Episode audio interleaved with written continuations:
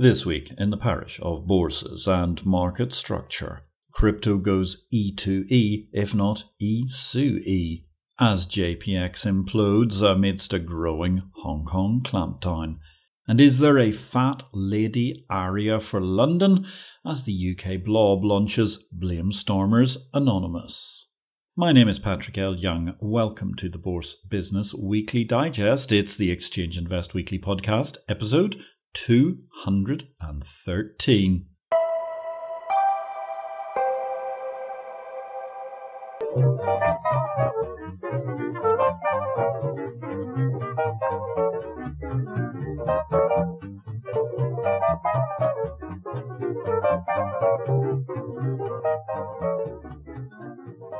Good day, ladies and gentlemen. This is a very brief reduction of highlights amongst the key headlines from the week in market structure. All the analysis of the many events and happenings from the past seven days can be found in Exchange Invest's daily subscriber newsletter, the unique guide to the bourse business sent daily to your inbox. More details from our new website at exchangeinvest.com. In BitCarnage this week, the world of crypto has gone for a whole new paradigm shifting model E2E or preferably E-SUE the point at which literally everybody in the business sues everybody else.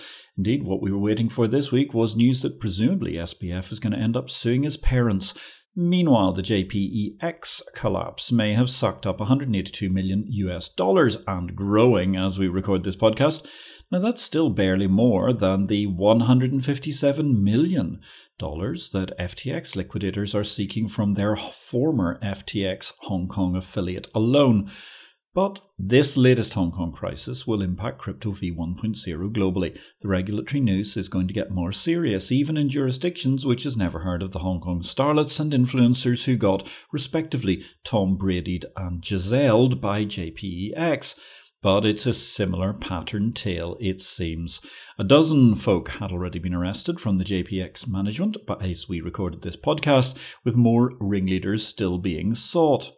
Hong Kong is pro innovation, but it's anti crime, as is Singapore, and those have been the front running jurisdictions trying to tame crypto in Southeast Asia. JPEX shows crypto is still feral, and that means more showdowns, and that, for example, in the USA, the GOP's crypto advocates are on the wrong side right now. The tide remains with Gary Gensler's SEC.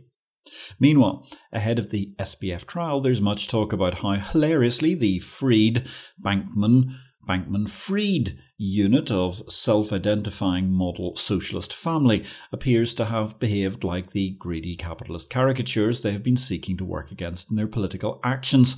Ah, the selflessness of these effective altruists. If you enjoyed this excerpt, you may be interested to note that you can read BitCarnage every day and Exchange Invest, the holistic guide to market infrastructure the world over the exchange of information. Alternatively, if you want to follow BitCarnage and the doings, happenings, suings, and froings of crypto and digital asset market structure, you can find BitCarnage as a standalone on Substack. The tributes rolled in last week, and it appears a lot of Chicago bros were in shock but at the end of the first wave of reporting on this affair, the Tilly Dally at Cboe, or formerly at Cboe, showed a board willing to make hard decisions when faced with evidence they have yet to share with the rest of us.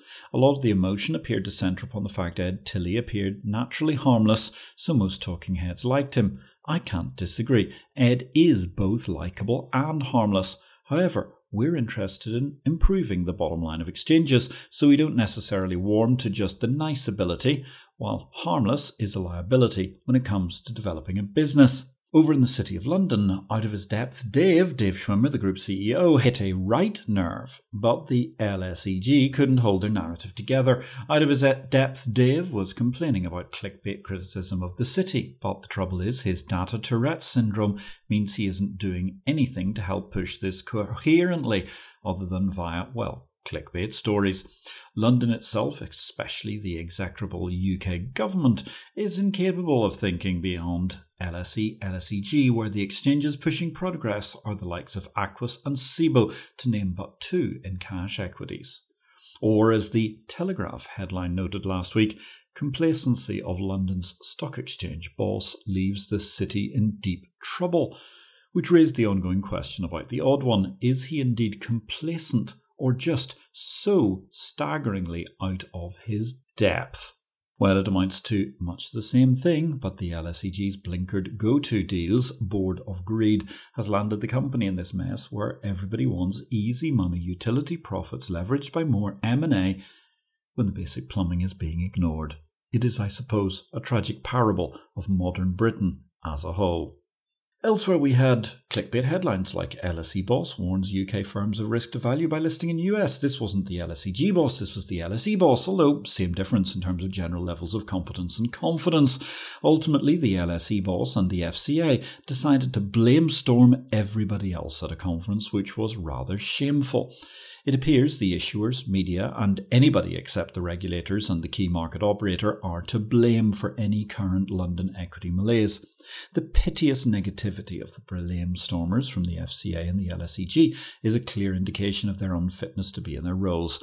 Companies list outside London because they see a stick in the mud blancmange of status quo, which is threaded together by secretive and seemingly dubious, if not downright shady, policing of the markets by all parties without there being a coherent positive plan to push Britain or British capital markets forward. The point where the FCA have blamed the UK media is laughable. The media have been shaped in the image of the FCA and LSE's own vast prevarications. Elsewhere, there was a great headline in the Financial Times, says it all really, how the US is crushing Europe's domestic exchanges, backed up with unbelievable statistics, which shows that, well, essentially, the LSEG is the tail on the dog, and the other stock exchanges of Europe are pretty much the fleas that might hope to inherit a bit of the very, very far end of that tail. Presumably, out of his depth, Dave reckoned that was clickbait too. Down under, ASIC, they sued a crypto exchange alleging design and distribution failures. Of course, we covered that in full in Bit Carnage, but it raised a fascinating question for the legacy parish. When it comes to design and distribution failures, is this not also a culpable failing of, well, we could mention a certain major Australian monopolist legacy exchange group who struggled with new new thing tech at a cost of $250 million of shareholders' funds recently? Hashtag asking for a friend. In the Bahamas, the very sad story is going to be the conclusion of the Arawak X story by the look of it. We've still got to wait for the 13th of October for some sort of a hearing at the Supreme Court, but nonetheless, it looks as if that exchange is going to die. The Securities Commission of the Bahamas have identified negative $213,000 of working capital, which of course means that there was obviously also absolutely no sign of regulatory capital within the organization, from what we understand. Very, very very sad state of affairs to see an exchange go down like this, but alas, it does look as if it has been grievously mismanaged by the executive. Elsewhere, the BISX in the Bahamas, they're aiming to revive the small listings facility. Presumably, they're trying to find a way to create value from the markets that the ill fated Arawak X had targeted, albeit to date, Arawak X had only been doing pure crowdfunding. The issue is, given BISX management was there all along during the course of the possibilities of Arawak, what has changed that they can achieve an SME market this time around? One piece of key results this week Aquis, their interims for the six months of the year ended 30th of June. Net revenue plus 17%, which is very encouraging. EBITDA up 26%, and net profits leaping to still modest £1.1 million, $1.4 million, but nonetheless leaping by 64%. Aquis are making sound progress in profits, despite this being heavy weather for stock markets, and particularly UK SMEs, where they are in a periodic torpor. Thanks for listening to Exchange Invest Weekly. We welcome your feedback. You can contact me directly, patrick at derivativesvision.com, with any comments. Meanwhile, if you enjoyed this show, we would welcome you giving us a thumbs up, or if you have time, a positive review will always be welcome wherever you find this podcast. One key new market this week welcome Indonesia's first carbon credit exchange. In deal news, two snippets. First of all, IEX, the Indian Energy Exchange, they divested a 4.93 equity stake in their gas exchange platform to Indian Oil. And Deutsche Börse have announced the preliminary tender results for their takeover of SimCorp. No surprises from the tender. 94% excluding SimCorp Treasury shares have been tendered. The deal proceeds towards completion and the mopping up of the outstanding shareholders. If you want to understand what's happening in the world markets at the moment and that structure as a whole, whether it be on the blockchain, off the blockchain, in the legacy exchanges, or indeed in the world of crypto assets, why don't you pick up a copy of my most recent book, Victory or Death Blockchain, Cryptocurrency, in the FinTech World? It's published by DV Books and distributed by Ingram Worldwide. While you're waiting for your copy of Victory or Death to arrive, check out our live stream Tuesday, 6 p.m. at London time, 1 o'clock New York time. It's the IPO Video Live Show. Catch the back episodes of IPO Vid on LinkedIn and YouTube via search for IPO vid. Our most recent show was a gripping one. We were talking about trade finance as an asset class with the excellent Andreas Schweitzer, a super expert in the field.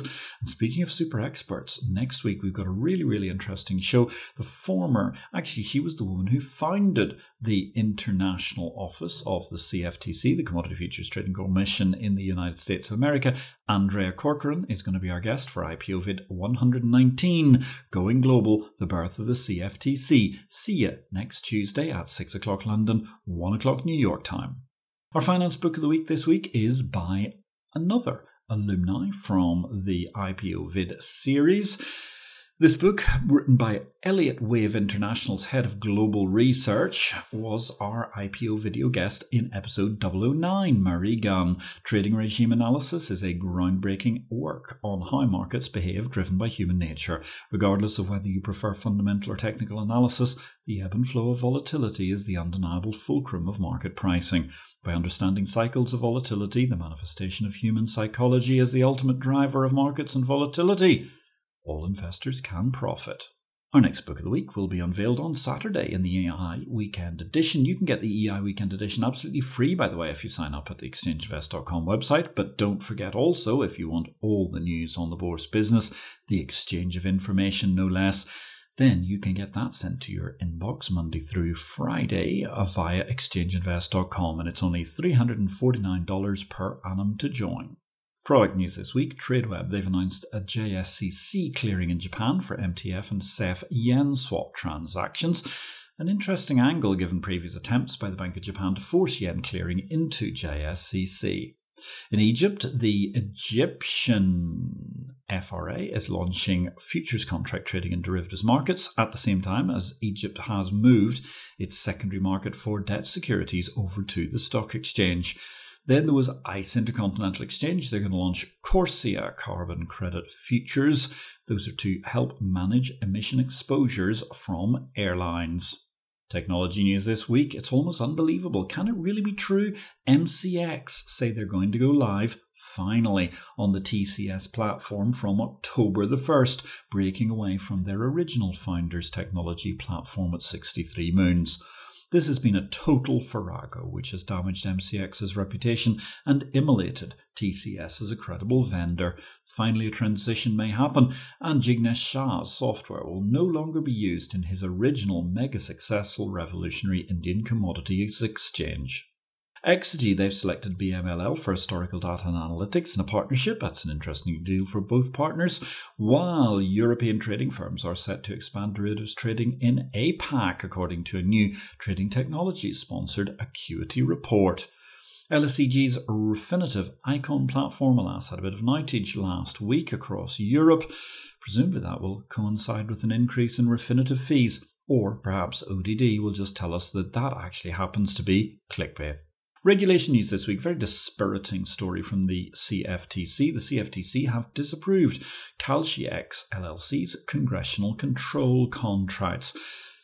Frankly, the CFTC stumbles from bad to worse, albeit this looks like the standard CFTC problem of being craven to a certain major incumbent while loathing innovation unless it's by somebody in short trousers, at which stage the discredited chairman Behnam is weak at the knees with excitement.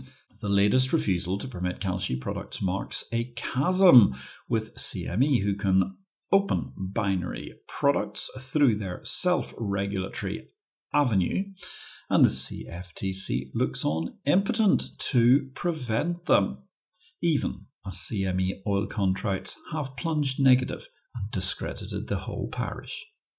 Secondly, the lack of awareness of a CFTC which blithers about crypto and blockchain tech which just may not suit ETD remains colossal. Like box office futures and onions, there is no reason to avoid derivatives on political outcome, and indeed, in the dangerous gerontocracy discrediting America as a political system, there is every reason to permit as many risk transfer moves as possible so we can reduce our exposures to the US political force, which is Washington, D.C.'s blob.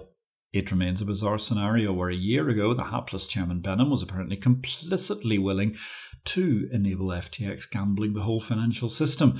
Now his administration bans the rest of us from a modicum of risk transfer across the sorry cesspool which proposed him as a worthy regulator in the first place. Career news this week. Six interesting and exciting move there. They're appointing the head of Nasdaq's European markets, Bjorn Sibbern, as their global head of exchanges and a member of the executive board. Very exciting to see Bjorn Sibbern, EVP of European Trading Services, moving across to the SIX group. All the very best Bjorn after a 15 year tenure with Nasdaq and, of course, with OMX prior to that from 2004. He's been a marked success throughout his career with the OMX and later Nasdaq OMX and Nasdaq groups. Stepping up as head of European Trading Services, where Bjorn played a critical role in driving a unified strategy in support of Nasdaq's European trading listings and marketplace business, is Roland Chai, the current EVP of Marketplace Technology. All the very best to both on their exciting moves. Bjorn Sibbern was, of course, an early IPOVID alumni, having been our guest on IPOVID 005, the view from Nasdaq's European Exchange headquarters. Quick snippet from the LSEG. Douglas Steenland has stepped on as non executive director of the LSEG board, but actually that's just a case of he's had the stock, which he sold after the Refinitiv deal, and therefore is saying Abyssinia to the board. The word on the street, though, there's no press release, but this is the LSEG, which can, of course, stop selling exchange technology and manage not to announce it, is telling us that the LSEG's internal comms are pointing to Bridget Trafford departing LSEG, where she held the post of Chief Corporate Affairs and Marketing Officer. Perhaps she was just embarrassed by the shambles she has observed in recent years. Clearly, our intel is wrong, however, that the mem- memo claims something to the effect of La Trafford is leaving, now the brand transformation is complete. Unless, of course, that means the LSEG brand has indeed been transformed under Odd and the Greedy board, albeit that transition is from a competent market structure company with a broad store of department store operations into a business riven with data Tourette's, no clear focus, run by ludicrously linear ex Reuters workshop schemers who will always put internal politics before profit, managing via an Orwellian obsession with anonymous Zoom calls, while the business has largely forgotten about the core markets, which was their business for centuries. Who knows? Maybe branding has just gone postmodern. And finally, this week, some fun facts from Big World worth considering when another dinner party bore without a clue talks about the end of US dollar hegemony thanks to the new BRICS currency payment system that's being proposed. So, BRICS currencies via the US dollar over 10 years have performance that look a bit off in the case of China, while all the rest look resolutely dire. The Chinese yuan is down 14% against the US greenback over the course of the last decade, the Brazilian real 55%, the Russian ruble 68%, the Indian rupee not exactly impressive, but still only down 35% of the original core BRICS members. Amongst the newbie members, it's a bloodbath, with of course the two conspicuous exceptions of Saudi Arabia and the UAE dirham because they're pegged to the US dollar. But nonetheless, the Argentine peso is down 98% against the US dollar, the Egyptian pound down 78%, the Ethiopian birr down 68%, the Iranian rial down 90%.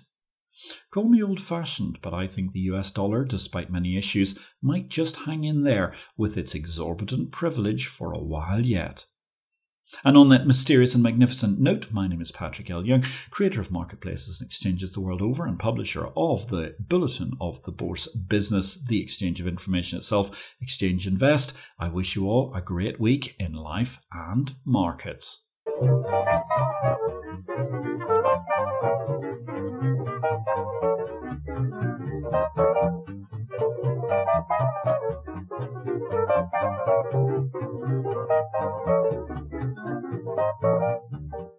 This show relates to the business of bourses. It is not to be construed as investment advice, nor are we making any investment recommendations.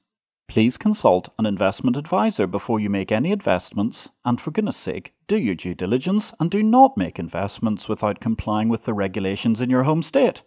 Exchange Invest cannot be held responsible for any investment decisions made as a result of our program, which is for entertainment purposes only. The material herein is copyright Patrick L. Young at the date of publication, while our music and sound effects are sourced from copyright free sources.